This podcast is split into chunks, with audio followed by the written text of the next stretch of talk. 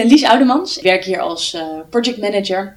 En ik ben nou, deels betrokken bij uh, de ETF's, maar deels ook met een, met een groot project waar we binnenkort meer over gaan vertellen. En in mijn vrije tijd heb ik ook een eigen Instagram profiel, namelijk Investeren met Lies. Waar ik gewoon kleine tips geef, kleine knowledge bites, om die drempel wat lager te maken voor beginnende beleggers. Highlight van ons gesprek. Ja, vandaag hebben we het met, uh, hebben Zita en ik besproken dat uh, Vanek twee nieuwe ETF's heeft gelanceerd. En nou, aan de ene kant de, de Space ETF en aan de andere kant de Future of Food ETF. Hoe een index uh, samengesteld wordt en waarom dat voor de lange termijn juist zo belangrijk is. Wat is jouw favoriete asset of ETF? Ik merk dat ik hier ook echt wel gevoelig ben voor, voor hypes. Want uh, ik denk dat ik een, uh, nou, een half jaar tot een jaar geleden gezegd zou hebben dat de semiconductor wel een van mijn favoriete ETF's is. Uh, nu grijp ik toch ook wel weer wat meer terug op de veiligheid. En denk ik uh, dat ik eigenlijk toch wel heel blij ben dat de helft van mijn belegde vermogen in de, in de sustainable world zit. En heb je ook nog even een tip voor de Kuske-kijker? Op het moment dat je geïnteresseerd bent in thematisch beleggen, zorg er dan voor dat je de thema's kiest waar je echt voor de lange termijn in gelooft. Ga niet mee op, uh, op de hypes van dit ene thema is nu fantastisch. Want dan heb je waarschijnlijk de grootste stijging in korte termijn al gemist. Maar ga dus voor die lange termijn stijging. Daarnaast kan jij kans maken op een golfclinic bij Raad het Aandeel.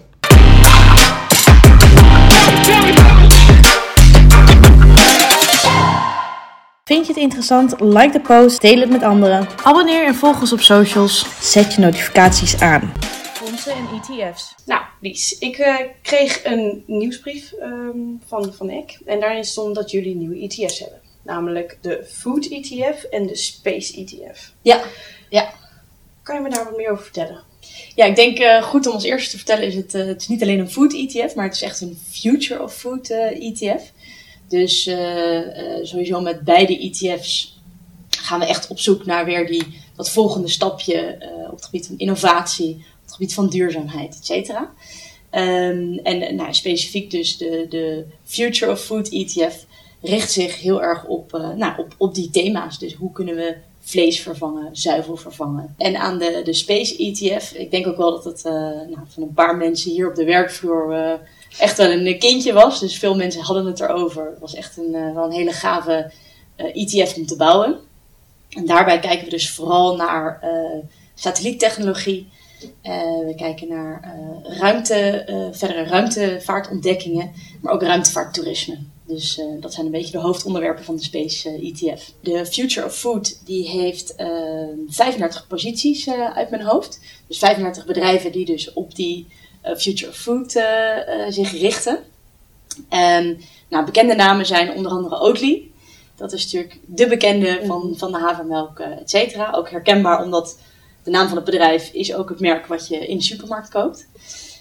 dan hebben we Danone. Uh, waarvan je misschien niet meteen zou zeggen van, oh ja, dat kennen we, uh, of, of, dat relateren we aan duurzaamheid of zuivelvervanging.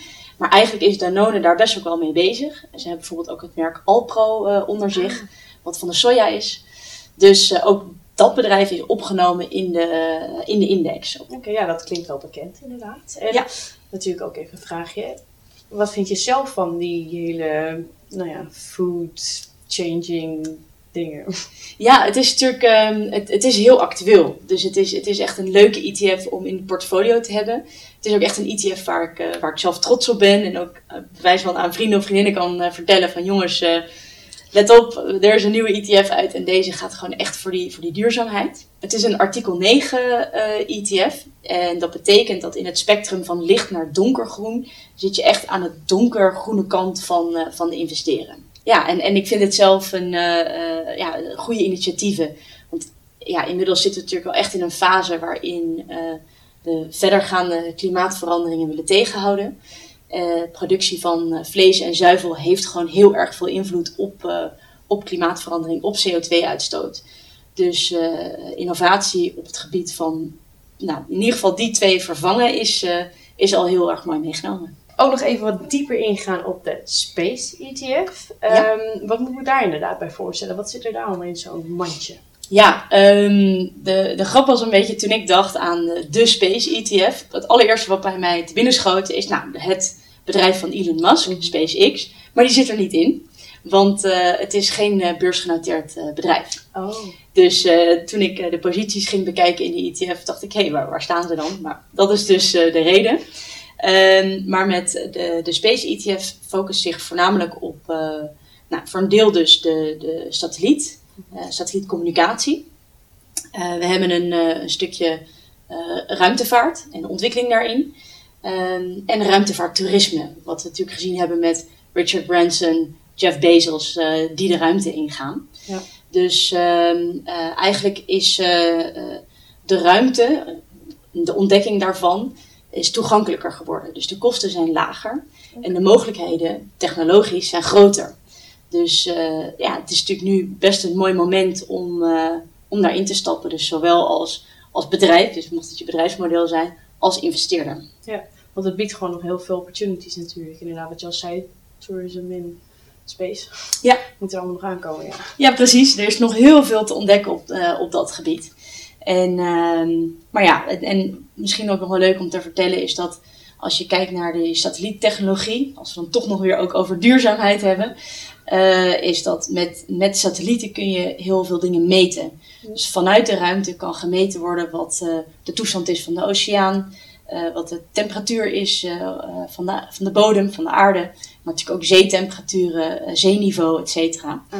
Dus ook weer met die data kun je dan toch weer de, nou ja, de verdere klimaatverandering tegengaan. Dus ook weer een duurzame investering.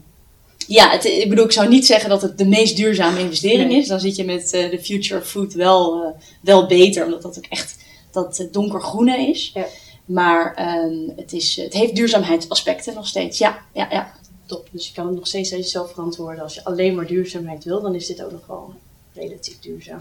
Ja, en uiteindelijk eh, er, zijn, er zitten natuurlijk ook minder duurzame aspecten aan uh, ruimtevaart en ruimtevaarttechnologie. Mm -hmm. Maar het is uh, helemaal aan de, aan de belegger en investeerder zelf uh, om daar een keuze in te maken. Is dit dan nu met alle chaos op de markten natuurlijk wel het juiste moment om een ETF of twee nieuwe ETF's te lanceren?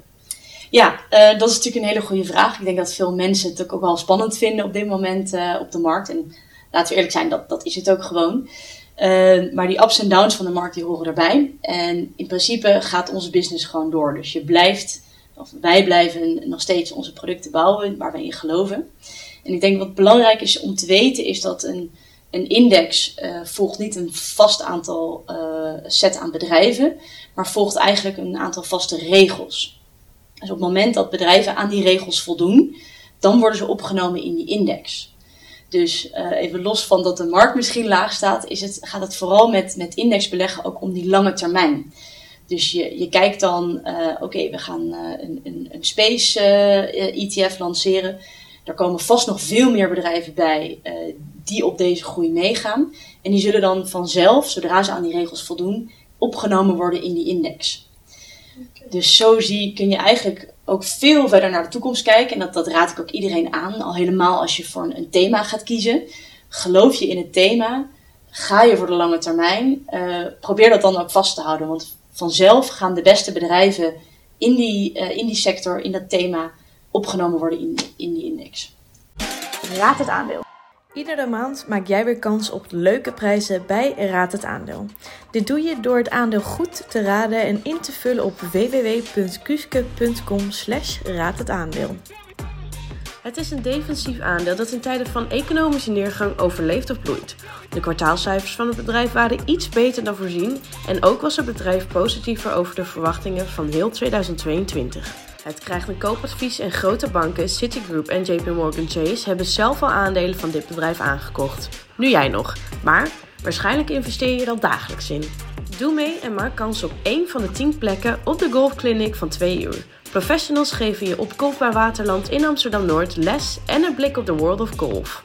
Vind je het interessant? Like de post, deel het met anderen. Abonneer en volg ons op socials. Zet je notificaties aan.